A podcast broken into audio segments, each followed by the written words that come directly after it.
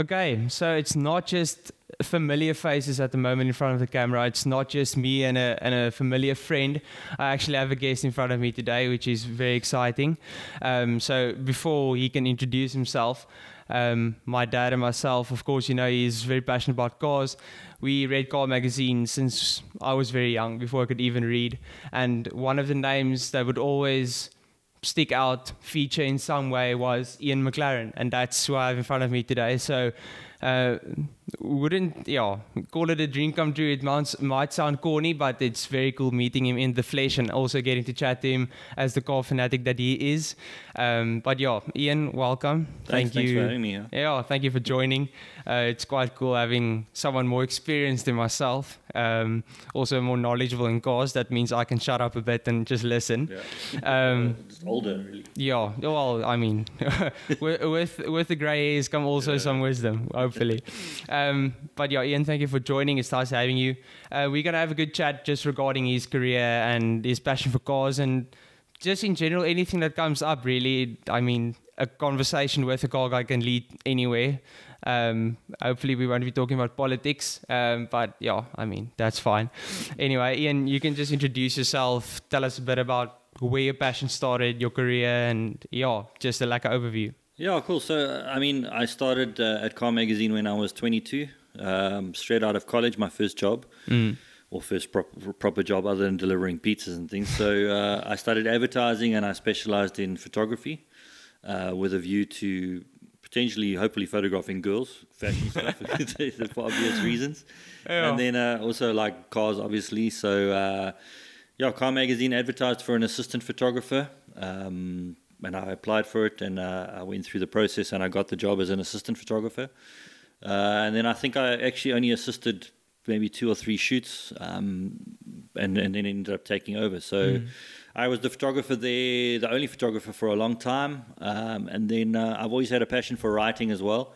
So I mean, I didn't get a particularly good mark at English English at school, but that was yeah. I didn't like the Romeo and Juliet and that kind oh, of yeah, stuff. But I loved writing the com- the comprehension, I think they call it. So composing a story and things like that. So yeah. I obviously did some some small assignments for Car Magazine, and they obviously saw some potential. And then uh, I learned, you know, kind of they learned, they taught me on the job. So I submitted a story, and then it came back full of red pen. Uh, and I submitted another story, and then it came back with hopefully less red pen. Yeah. and so I learned from there. I mean, I still I still would probably get a lot of red pen on my writing, but anyway, so I I I, get, I grew from there, and then um, so did photography and writing, and then towards the end, uh, I'm not with Car Magazine anymore, but towards the end, I, I arguably did probably more writing and mm. and less photography. But it's nice to be able to fall back on both disciplines. Yeah. So was cars always in this? Of course, you told me about photography and photographing girls and fashion yeah, or whatever.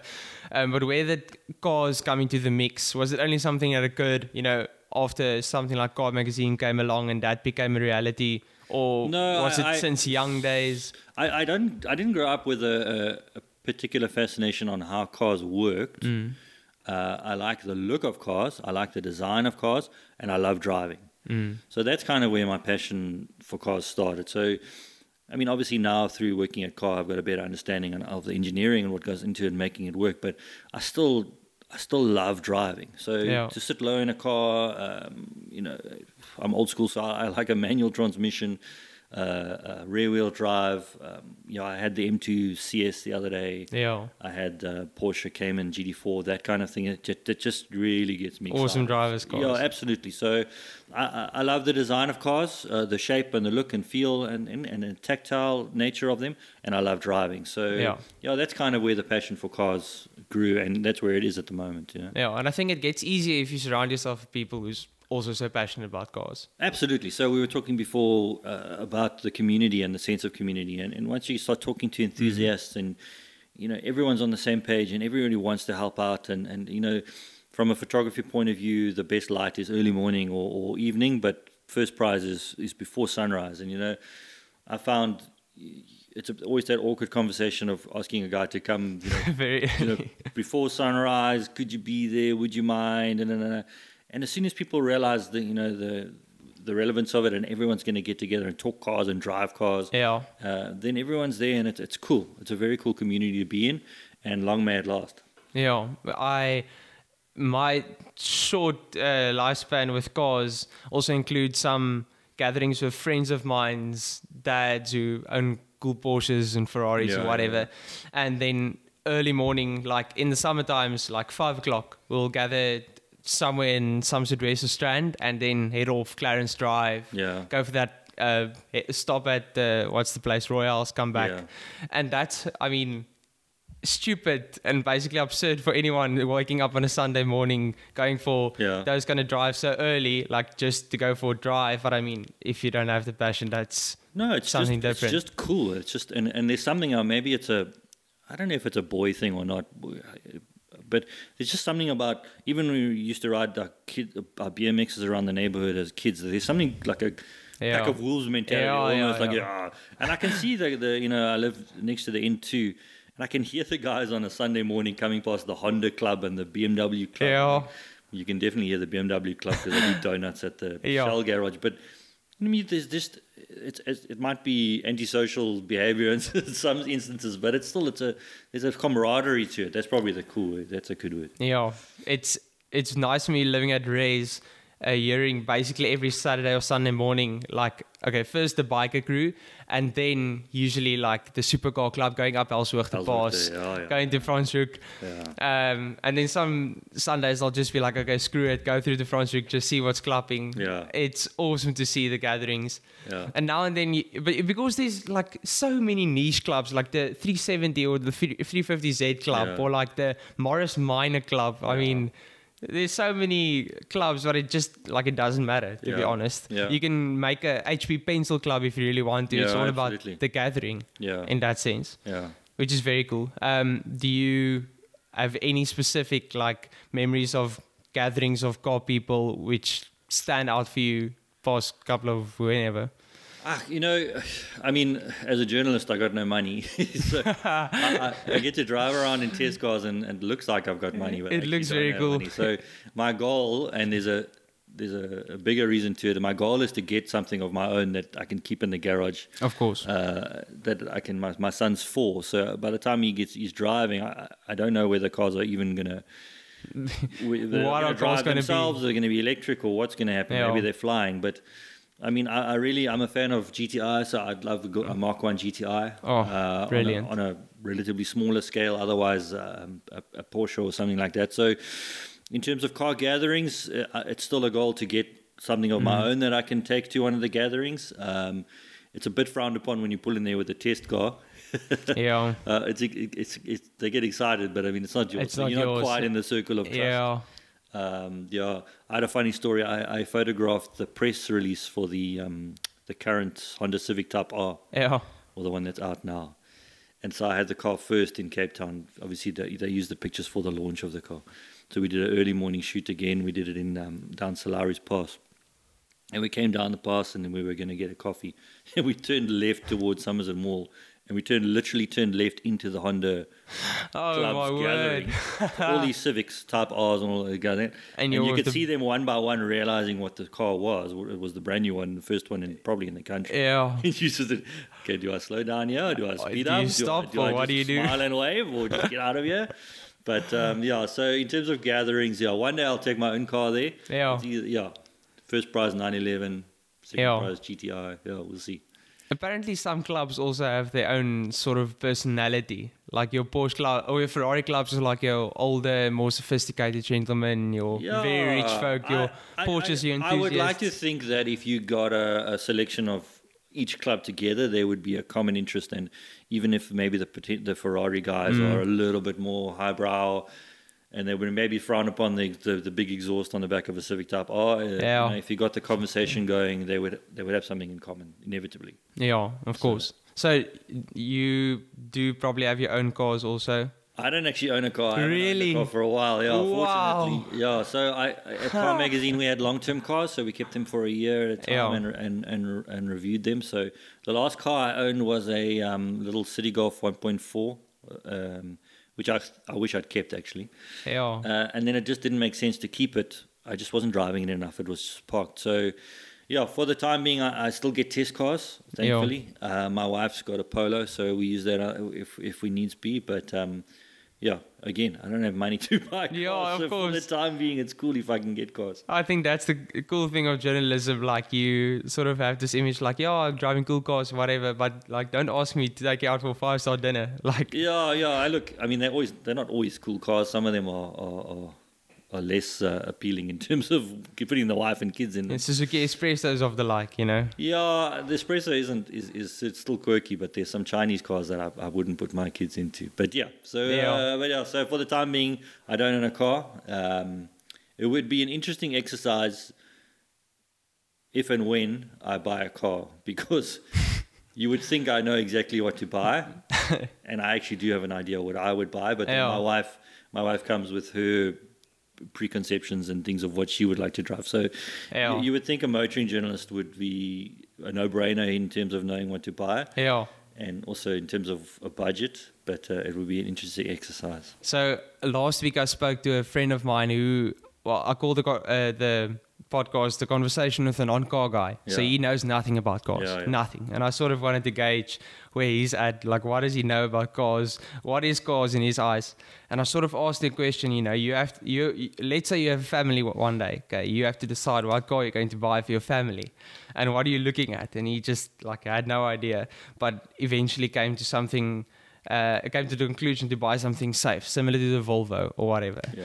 Uh, but what are you looking at when you actually buy a family car?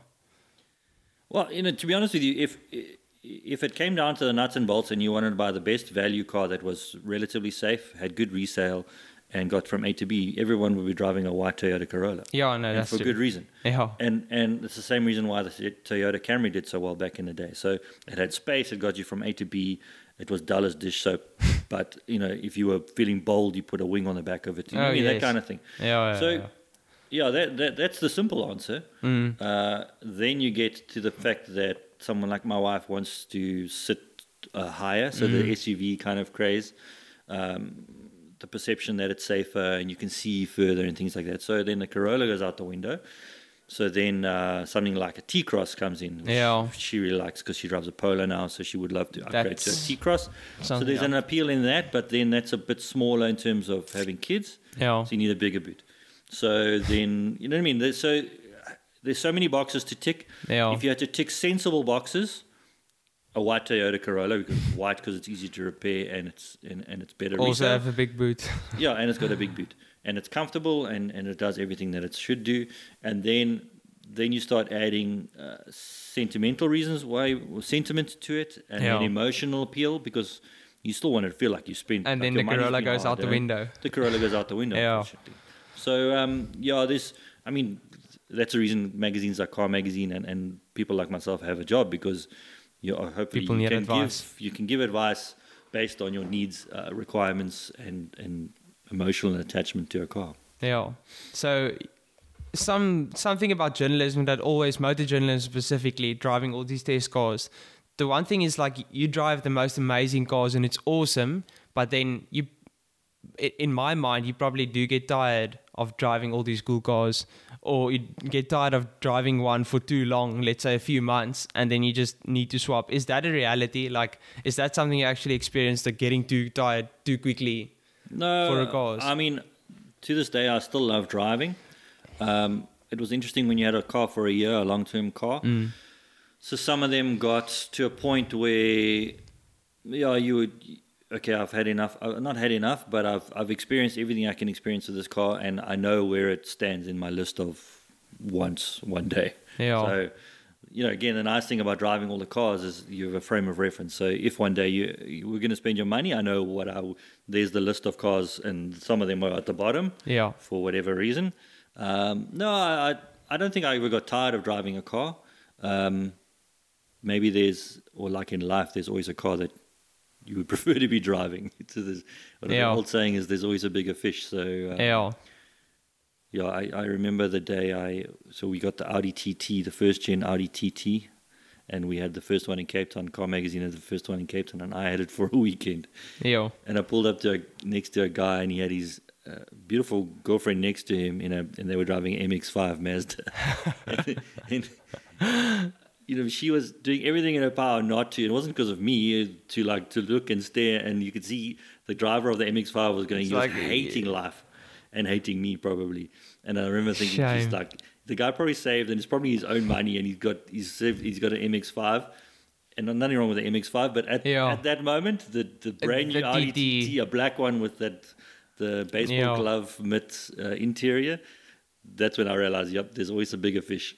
yeah. No, there's always something better. Yeah. Something obscene that I've seen the past couple of months. Now, in university, usually a typical university car would be like a Polo, or the other ETRs is also gaining some fame. Some drive Yaris's. You know, some drive Golfs even. You know, so not not the most amazing car. Usually just something reliable, something safe.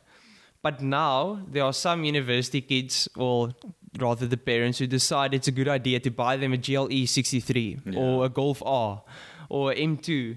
And I ask myself, you know, okay, cool, what's next for you? Because the problem with that is, yeah, where do they go to from there? yeah, at some point, well, I guess somewhere in the next 10 years, they'll have to support themselves. They have to get a job, Yeah. buy their own car.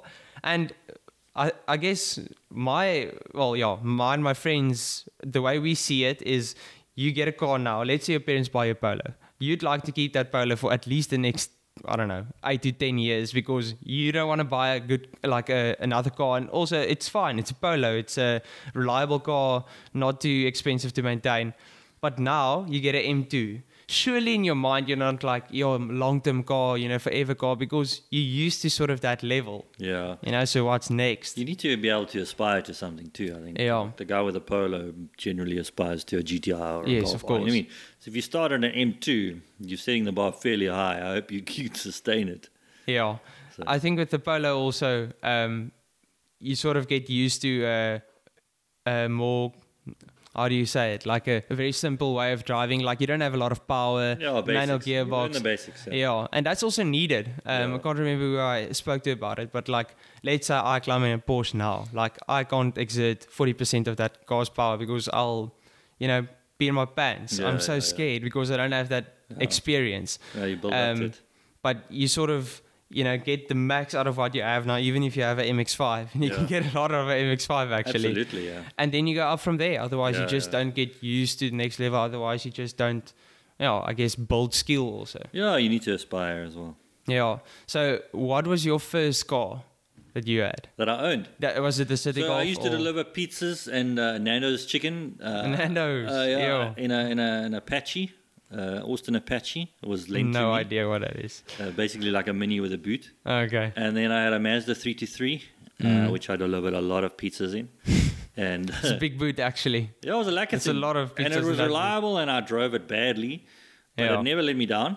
And then they stole that from uh, Car Magazine's car park two weeks after I started at Car Magazine. They stole my Mazda. And that was your car. That was it your was my car, and I laughed. Because, well, I didn't laugh, but the it was on fumes in terms of fuel. It was, ah. Oh. no, there was nothing left. I literally parked it with fumes. So I know for a fact they went to the petrol station straight after they stole yeah. it. And then the next place they went to was a pizza place because that car had so many. The, you, no one could get into my car without smelling pizza. There was like in, it was into the, the, the cloth. It was in the material. So. I know they got that. So I had a Mazda 323, which was good to me. So that was the first car I owned. Yeah. Yeah. A, a friend, you probably also had some road trips or some crazy experiences with that car since it was your first one. Yeah, we went up to uh, George. We went up to um, um, Hermanus and Knysna on um, uh, for for December holidays, and we Yeah. yeah we drove it badly, and I had to sleep in it a few times, and yeah, Oh. very cool. That sounds like typical. Yeah. And then from there on, it was basically just test cars. Yeah, so then I had a Citi Golf, uh, had an 1800 um, Sport, not the, not the CTI, which I really wanted, Mm. and then the, another Citi Golf, and then that's that's that's the last car I owned. So Yeah. yeah. So in terms of test drives, what has been your most memorable test drives you can remember in your career? Yeah, there's been a lot. I, I mean, we've been incredibly lucky. Um, I, I drove. Um, I went on the on the international launch of the Porsche Carrera GT Yeah. in Berlin, That's amazing. which was obviously Yeah. bucket list stuff to this day. So when we arrived there, we had Walter Röhrl there, and he drove us uh, around, and, and I did 322 k's an hour on a runway in Berlin Yo. with him driving. Um, yeah, I, yeah. So a Yes, BMW amazing. M2 around Laguna Seca uh, was pretty cool. Damn, that's also quite Yeah, cool. and then uh, a bit slower, but but still finer. I drove those uh, Arctic trucks, uh, Hiluxes in Iceland. Yeah, the same ones that they drove The on Top Gear. Top Gear ones, Yeah. yeah. So we drove onto a glacier in Iceland with those big um, AT44s, I think the ones with Yeah. the tires are. So that was a very cool trip. That's one of the best trips I did. And was it really like as capable as you thought it Yeah, they be? were rubbish on road because the, there's so much rubber. So as Yeah. soon as you went over 80 k's an hour, they, they were wobbling all over the place. Yeah. But I mean, they're not, not what they're designed for. But in terms on the snow, they were incredible. Yeah. And then, uh, yeah, more recently, I drove the McLaren Senna around Estoril in Yeah. Portugal, um, which was cool. It's Was that at the launch? Yeah, yeah. Ew. What was So- your initial thoughts of the Senna and like the looks and what the car Uh, I haven't changed my mind. I still don't think it's a great looking car. Mm. I think it's. I know why it looks the way it does in terms of Function. function and things yeah. like it. And having driven it flat out, uh, I can I, I appreciate the, the downforce and the Yeah. and everything around it. I still don't think it's a great looking car. I think it's a it's clumsy. It's there's too many uh, Yeah. funny lines and awkward lines and things like it. So um, I do have a question about the Senna also. One thing I'm always interested about is how capable supercars are these days yeah, and how much can like a normal person, like a non-racing driver, actually get out of that car, like a Senna. Like Yeah. it's not a GT3 car, Yeah. it's not a racing car. It was proven, but it's like you know almost to the extreme edges of what a road car can do for now. You know. um, So how do you? Yeah. I wouldn't say it's not a race car. I mean, it's pretty much ready to race. I mean, you could take it on a track. I mean, so so that that launch was incredible because we had sighting laps of the track in a 720s McLaren 720s. yeah, which was is not a slow car. and that's one of the fastest cars I've ever driven. Yeah. So you came in from that, and then I you have a, a, a an, one, an instructor in the passenger Mm. seat, so he's guiding you through. You've got comms in your helmet, and he's telling you where to brake and things like that. So that was that was interesting because that's more a road based car. Yeah. And then the biggest difference in a Senna for me, apart from uh, it was louder, so the sound deadening is is, is less. So it's a- it's a- you can you can hear the stones hitting the undercarriage and thing. Is the brakes, the brakes and the tires. So I think uh, it had semi-slick tires on, obviously. Yes, And yeah. the brakes. So you come down the back straight of Estoril, and then you you you tell your brain's telling you to brake, and he's saying wait, wait, wait, wait, wait, and you flat, wait, wait, wait, brake, and then you stand on the brakes, and then And it just stops. yeah, you've got you know you're just sucked into your harness, and then it stops, and then you, you kind of look up, and it's ready to turn in, kind of stuff. so, in terms of driving it, so if you took a Senna around Franschhoek Pass or the, or or, or I think you would be, I think you would be quick because it's powerful and it's light.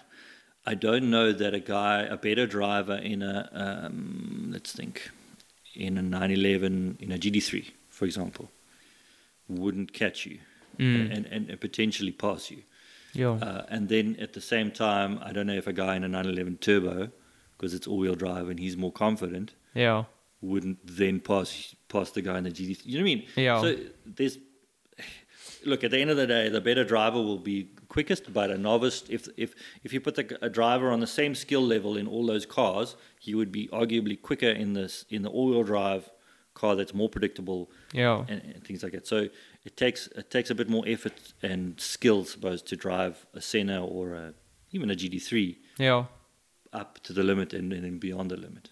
Yeah. So Because I think um, one thing about supercars over the years, it's of course gotten more technological and safe and so, but also there's a lot more driver aids to help the driver. yeah, like a Senna, a Senna's got driver aids, and then it does, and then they say cheers. So Yeah. I, I wouldn't I wouldn't like to to get it wrong in a Senna because I, I think you would you would struggle to get it back. Yeah, you'd probably But, ban uh, it. Yeah. I, I had a I had a, a notebook comment in a in a car magazine. We had the C43 uh, Mercedes-Benz AMG or Mercedes AMG C43, yeah so and I reckon Six cylinder. Yeah, I reckon a guy, a novice driver, would be arguably quicker around a Franschhoek Pass, for example, in that car than the C63S That's interesting. because it's less intimidating to drive. Mm. There's less, there's bigger margin for error, and you could sit and you can concentrate on your driving and your lines and things like that. Whereas a C63S, All power. you're concentrating on your throttle inputs. So if you get it, if you if you're too quick on the throttle, it's going to go sideways, and there's there's a lot more going on, and it's yes, it's a, a more uh, Yeah. visceral experience. But if you're talking about A to B, the uh, the the C43 gives you a bit more. Um, confidence and a bit more leeway and a bit more room for forgiveness. So yeah, so maybe that's a better way of putting it. So Yeah. yeah, Also, a lot of cars take sportier supercars. Um, you know, they don't. Ninety percent of the time, they're not driven full out, flat out mountain pass driving, track driving. Also, yeah. So- I mean, another point of reference is, is superbikes. So Oh, yeah, you- you- if, you, if you if you went on a superbike, the superbikes these days, at what point are you? You know what I mean? So Yeah. look, at the end of the day, I think I think a, the cool thing about cars is you can find a car that matches your skill level, a car and a road, and you could come back and you could feel unbelievable. And Yeah. you've driven a Mini Cooper S. yeah, You mean? Yeah. You go, ah, and, and like you go home and you, this is you've had a good day out. Whereas another guy might might have that thrill in a in a GT3 or a or the Senna or, or something like that. So there's always a car to match your skill level. There's always a road to match your skill level, which is the cool thing about cars. yeah. So yeah, Have you driven any kind of GT3 uh, or the newer ones, especially? The 911 GT3. Yeah, yeah, It's yeah. my favorite car. That's I, I wanted to ask that because for me, I'm a Porsche fanatic. Yeah. Uh, okay, I Well, haven't- I've driven all the GT3s. Uh, so went- from everyone- 996 from 996 upwards. I went on the international launch of 996 GT3 with Walter Röhrl again. yeah, 997 GT3, I was an international launch, and the, the second gen 997s. Um, yeah, I've driven all of them. They're phenomenal. So and the RS models probably. yeah, yeah, yeah. That's So unbelievable. the one I would have is a GT3 Touring, and I would yeah, same. Yeah, that's all I need. I, I don't especially need the wing on the back. Yeah, For me, that's and I would take the manual. So Yeah. um, yeah, I've driven yeah all of them, and and that's pretty much all the car I would need. yeah. Does if I could afford it one day.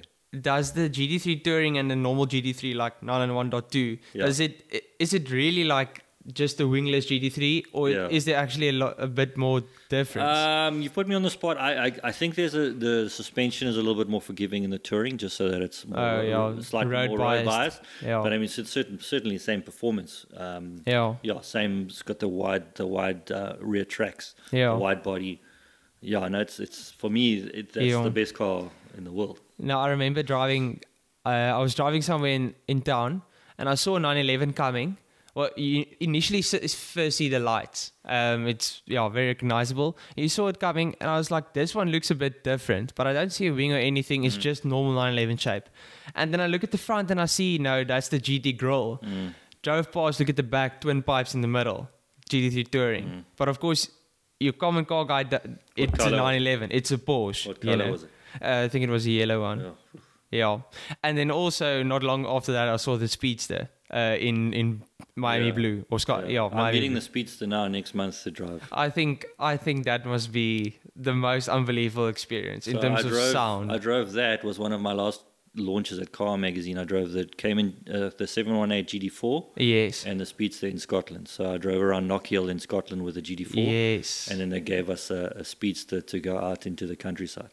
And I was born there. So I was born in Scotland. So it was a special experience. yeah, Yeah, so yeah, uh, incredible trip to Scotland. Um, yeah, at the end of the day, uh, a lot of people ask me, uh, and it's an interesting. A lot of kids as well ask if I've driven Ferraris and Lamborghinis, and, and they want you to take them in this car and this car. And the, it's a funny thing about Porsches is they don't, they arguably don't gather the, get the same emotional juices Yeah. flowing as a scarlet red Ferrari. And Oh, of course, and yeah. a Raging Bull, but actually they make the best cars. There's, there's nothing that they build, even if you don't like the styling of something. The, the first Panamera, for example, even if you don't like the styling, there's nothing that they build that isn't solidly engineered, fast. yeah, Um, you know, and it's going to keep its resale. Yeah, Yeah. They make they make good cars. I'm a big Porsche fan. Well, I appreciate. yeah. Porsche. I think Porsche. I think Porsche and Ferrari are two brands that are very like known for the good resale value. Majority of the Yeah. cars, of course, but the, there's like quite a big difference where Porsche. It feels like they have this continuity. Like Yeah. you know, if you had to climb into a 996, uh, you know, GT3 now and the newest one, there's still some some sort of okay, I can yeah, sort of realize a familiarity. So the, the, the it's an interesting thing about Ferrari is that they've they've they've built up this mystique around the brand, Yeah, which was annoying or frustrating for a journalism journalist in this country because they didn't hand out test cars, and they don't want you to, to road test their cars. And if you get a car, you can only drive it for so many kilometers and things. But actually, rightly or wrongly, it built up, it builds up this mystique about. Oh, I wonder what this car is, and I wonder if it is actually Yeah. special that you can't drive it for. I mean, why can't you So road test it and exclusive. like? So I, I do appreciate what Ferrari's done, and I, and you could, you have to appreciate how they've built that brand up. So some of the cars are, are not particularly good, like a like a California. I- Yeah. I, don't think I've ever been as disappointed in a in a in a driving experience. Have you driven the Portofino? Yeah, Uh, no, I drove the F12, the Berlin, uh, Oh, okay, Berlinetta. That was incredible. Obviously, Yeah. the V12 uh, and the 488. So the, the the smaller stuff is really good, uh, and it continues to be really good. So so hats off to them. They haven't dropped dipped in their quality. They arguably could, and they would still be as popular. The kids would still lose their mind about a red a Ferrari. Ferrari. But yeah, I mean, there's a mystique about Ferrari that, that you have to take your hat off to them. Yeah. So and then um, yeah, the Lamborghinis. The best thing to happen to Lamborghini was was the Audi ownership because now Yeah. they're actually comfortable and usable to drive, but they're still incredible uh, experiences. I mean, just look at the Huracan, like Yeah. what that did for Lamborghini. yeah, no, that's a great car to drive, and arguably the the the, the Urus uh, um, Yeah. also probably unnecessarily in the greater scheme of things. Uh, have you driven the Urus? yeah, I have. And I was that. Uh, no, it's fantastic. I, I don't know that it's that it's that much better. I mean, I haven't driven the RS um, Q8, Q8. yet. I don't know how much better the, the Urus will be, but the, it certainly looks the part, sounds the part. yeah. You have to appreciate. In fact, all the brands what they've done with SUVs. I mean, those things two tons, two and a half tons. You have to appreciate what they Look at what Aston did with the DBX. I think. Yeah, I haven't driven DBX. I don't particularly want to.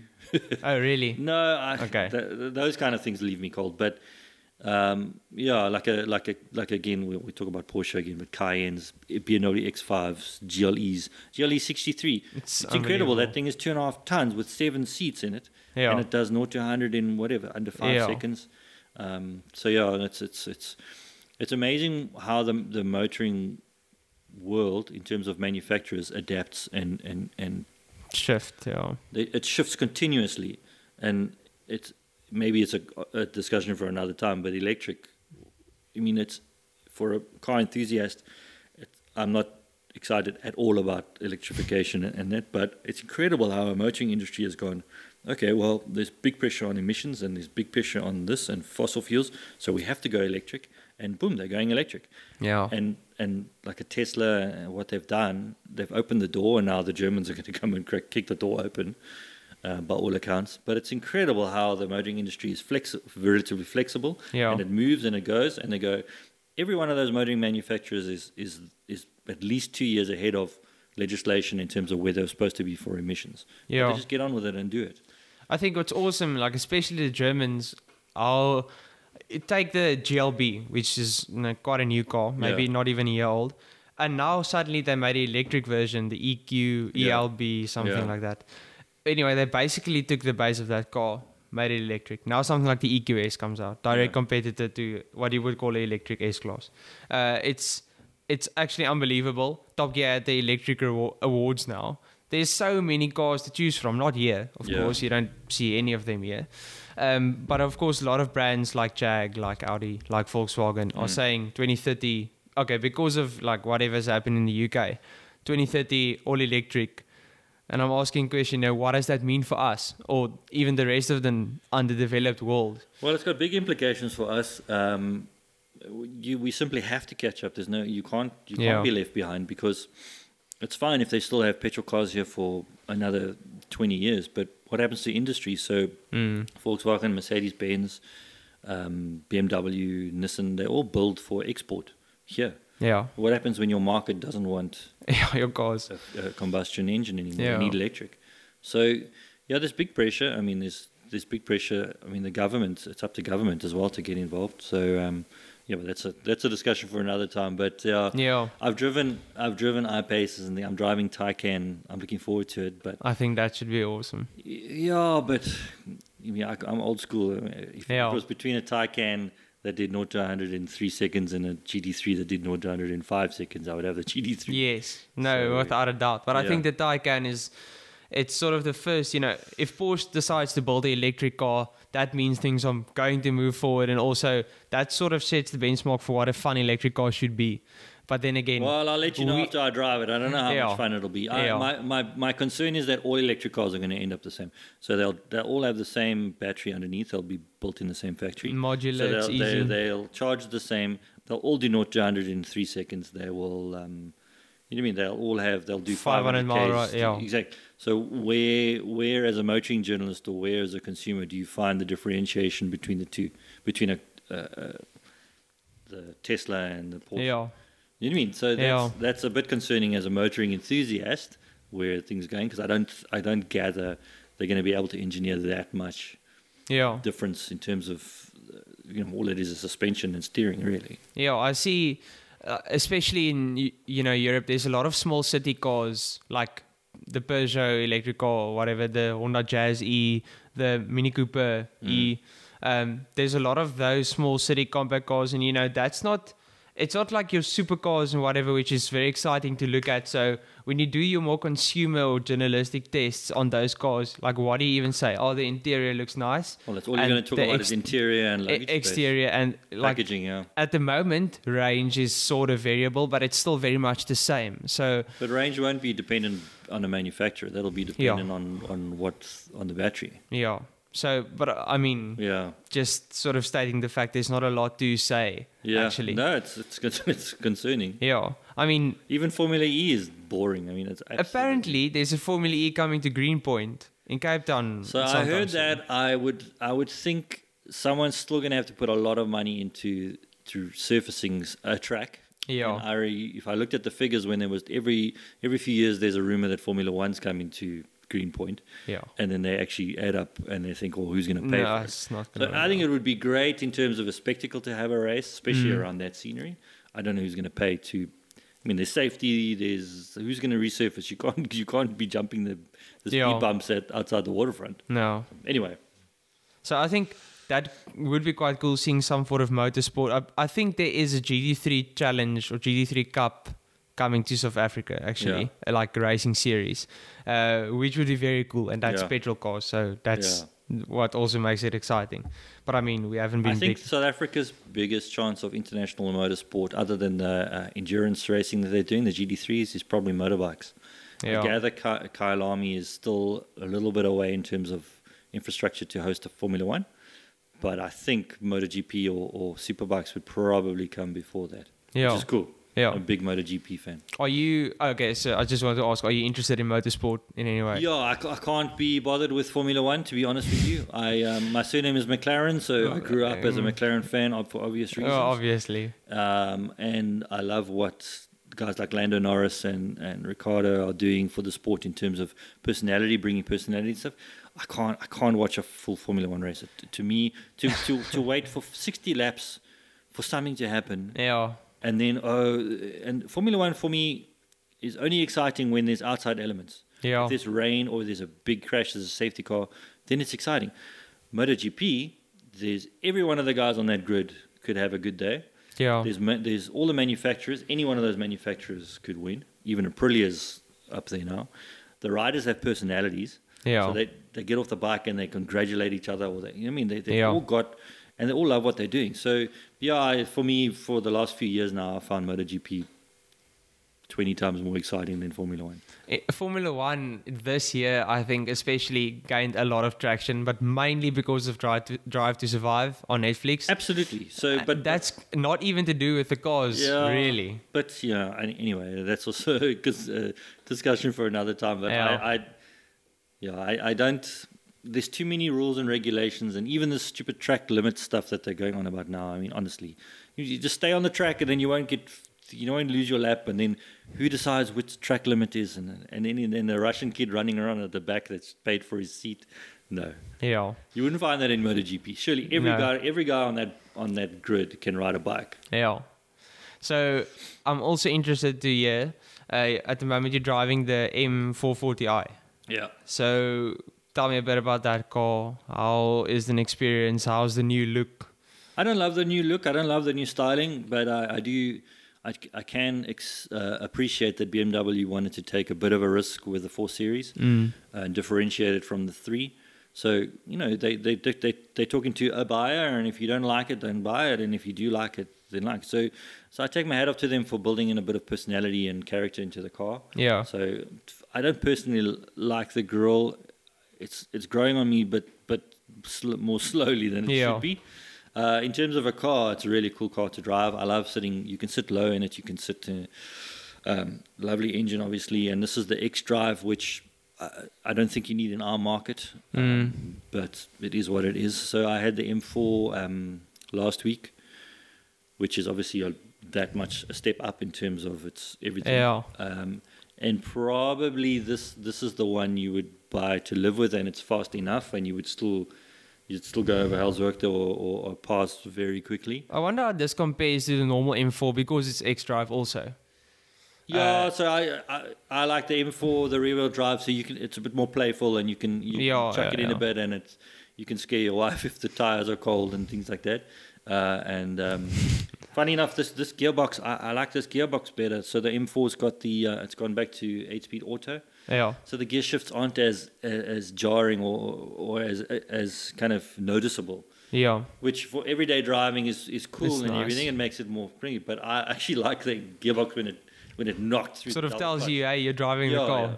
So um, yeah, I, like we we spoke about it when I got you. I would have the M3 over the M4. I think from practicality point of view, and I think the difference between the two as well is the M3 now is wider at the back, so the, the, they've they've actually widened the um, the wheel arches. Yes. Even if it's a, so it looks more purposeful on the road, uh, and plus you've got the back doors, and you lose nothing in terms of performance. Yeah. So um, I would get M3 over M4, Mm. uh, and then yeah, as everyday for a long time now, the, the, the one below the M4 and the M3, like a 330i and things like that, has The- been uh, has been The probably the M40. car to, to, to get. you know? Yes, yeah. So Yeah, I, I think it's similar with the 5 Series. Like, yeah, those cars are so good. M550. 550 is so good. I mean, Yeah. yeah.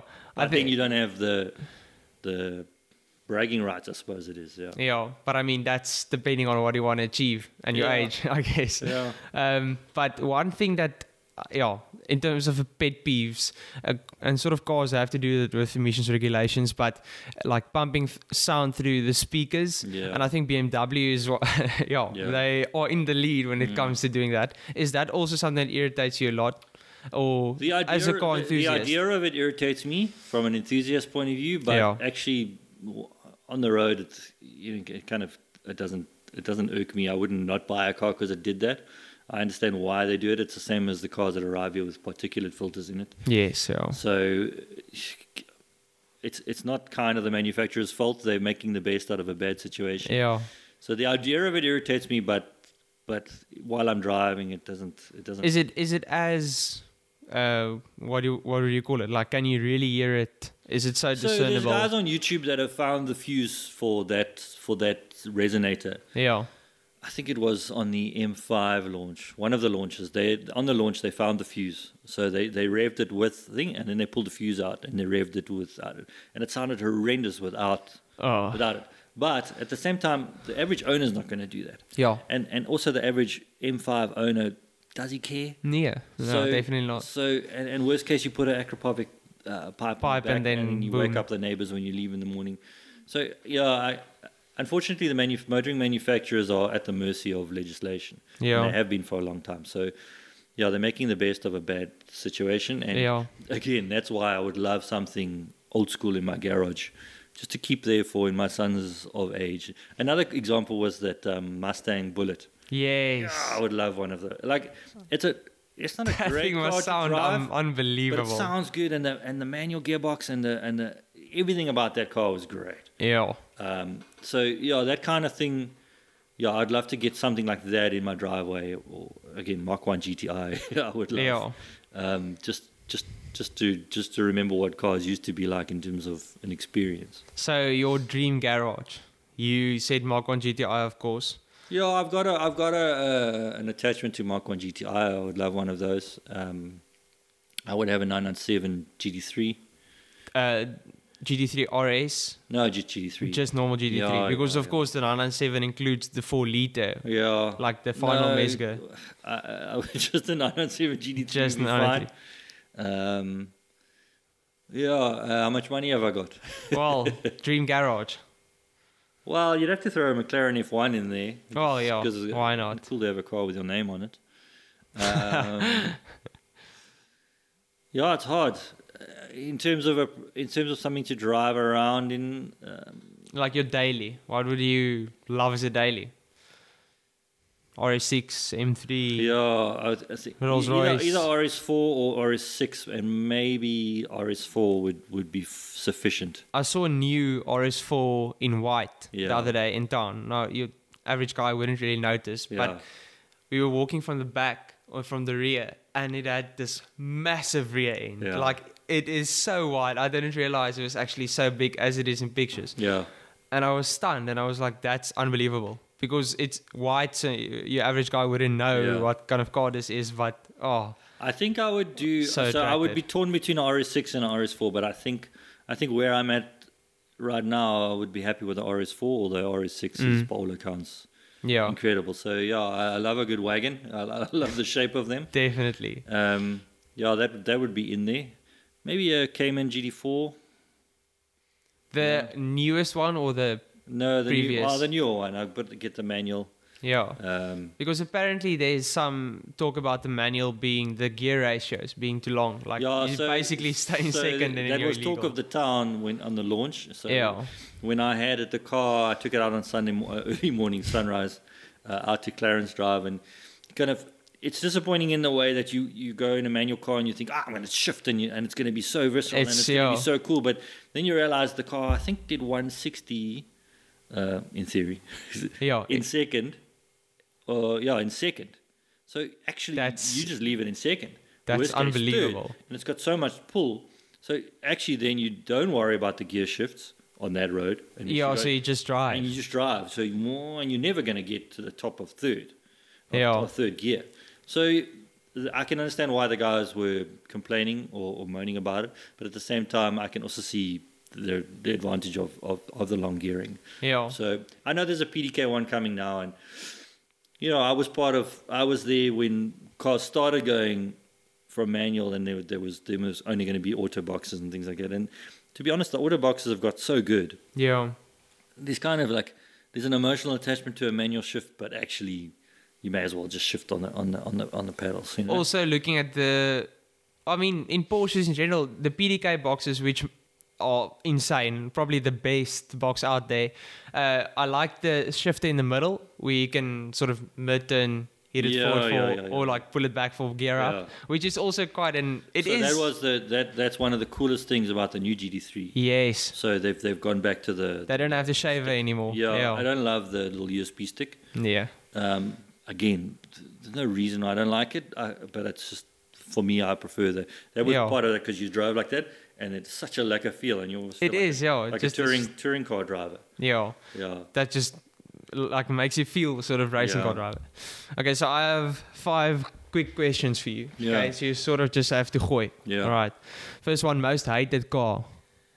I don't love a Chery QQ Oh, hey, valid. Okay, manual automatic, uh, manual SUV or estate. estate Dream car, like ultimate dream car. GT3 touring. And how does your favorite road trip look? To be honest with you, we've had so we've got so many cool roads around here. Um, yeah, up and over the Franschhoek Pass, left at the bridge, go to Villiersdorp, then turn right. You come out uh, back at the end to Yeah, yeah, that's an incredible. I mean, there's guys that would come from all over the world to drive that. Yeah. Uh, otherwise, I would go back to Scotland. So the, the Scotland's incredible. North So- Coast 500. yeah, lovely roads, and also the, the especially in something like a Spider, you put the roof down, you put the heaters on your hands, and you put the seat warmers on if you're lucky, and then you can just feel the crisp air going over your hair. Yeah. I drove the McLaren uh, 675 LT also in Scotland with, with The that- or the. No, the Spider. Oh, So then you just feel the crisp crispness of the. but it's still it's still warm. Yeah. unbelievable. Yeah. Um, also, I sp- I'm supposed to give you one answer, but No, please go on. what's it Pacific Coast Highway in the US. Oh yes, PGA, cool. Yeah. Yeah. So, um, But I mean- obviously, obviously quite speed limited and stuff. But I mean, spectacular. That you have to take. I feel there you have to take something like a Rolls Royce Dawn or like a Yeah, uh, because you aren't necessarily going to go McLaren 675. No, you no, know, no, no, spirited driving. cruising, yeah. It's something more of an experience. Yeah. So what are you taking then? yeah, So I think it's more towards Rolls Royce, maybe Bentley Continental GT. yeah, that's Cab. pretty cool. Yeah, those cars are unbelievable. Actually, I think if you had to ask me, I had to choose between Rolls Royce Dawn and like a Bentley Continental or yeah Ghost or whatever. I'd definitely go Bentley. It's luxury enough, but I think Yeah. Bentley just slams out of the park with the Continental. Yeah, the Rolls Royce is quite a thing, though. Hey? Yeah, I think yeah. For me, I don't have any Yeah. reference point, so yeah, it's something The, the new. most the the biggest compliment you can tell a Rolls Royce is when you drive one. Even the modern ones, they they tell you to drive it with your um, thumb and, and two fingers. yeah, Just and, and it doesn't feel natural because it's such a big car, but yet it actually just it just it just wafts along. And the thick carpets and it's and it's. Have you driven the new Ghost or Phantom or No, no. I've um, I think one of the last Rolls Royce I had was I drove. It's probably the old Ghost. Uh, I haven't driven. But I mean, haven't that also- Cullinan, no, they're incredible experiences, and you know, again, like they they build cars like a Cullinan, and, and Yeah. you and I look at it and go, what? But they sell thousands of them in the Middle East, and they'll continue to sell? and probably it's the most profitable car they make. Yeah. Uh, so, so like what Cayenne did for Porsche, you know what I mean? So It's, yeah, necessary evil, but it's um, yeah, again they do it properly. it's crazy how the SUV market just exploded and then Yeah. crossovers and then I wonder, yeah, it's probably just about sitting high, feeling safe, being sort of king of the road. Maybe it's a more of a feeling kind of thing. Yeah, I, I think it's um, I think it's more perceived in terms of safety. I think I don't think they're necessarily safer. In fact, they're probably not. But it, I can see the I can see why people want to sit taller to to, to see high to The see over cars in front. But then also when you write these tests, like a review of a T Cross or T Roc, and you actually realize the ground that you know they've raised the ground clearance by 15, 20 mil. Yeah. This is nothing. Yeah. So actually, you're sitting. It's a polo cross. You're I sitting, mean, you're sitting basically on an old phone book. That's the difference. yeah. Okay, then obviously you get X5s and Q7s and, and things like that, which is which is more raised. But yeah, I had a double cab on the weekend. I had the V6 Amarok, Yeah. the 190 kilowatt. And then, then you sit tall, and then, then you sit command. What do they call it? Command Yeah, yeah. driving position. Yeah. So I think that is the nice thing about ACV sitting higher. A friend of mine has a Legend 40, and I Yeah. often drive that around. Actually, he's my roommate in Rays, but there, you know, for all the perks, there's also all the negatives, like Well, try difficult to the thing. Yeah. difficult to park, and necessarily can't go as fast around corners, and Yeah. you feel the body flex a bit, and Yeah. it's, you know, it's all these things. And I mean, South Africa, Bakkie sort of is getting a state like a status cult vibe, sort of. You know, oh, you drive a Range or you have the newest Hilux, like that's a luxury thing. yeah, you got to respect how well Raptor does as well. Yeah, definitely. But I I'd like mean, the Ranger is now suddenly expanding to. You know, there's a Thunder now, and Yeah, so they they they all they're trying to. It's a bit like the old Citi Golf, so they it's run out. For Yeah. the, for the all new one, so that you you can expect loads of special editions, and all it'll be is a different roll hoop or, or, or yeah, or some different sticker, differently Yeah, placed. Yeah, I like Raptor actually. yeah. I, I I didn't like it to start with. the idea of Still, yeah, it's still well, and it's only got the two liter engine in it and stuff. But actually, to drive, it's very cool. Yeah, and the suspension is probably it's noticeable. Suspension is next level. It probably rides better than any other bakkie on the road. even on the road.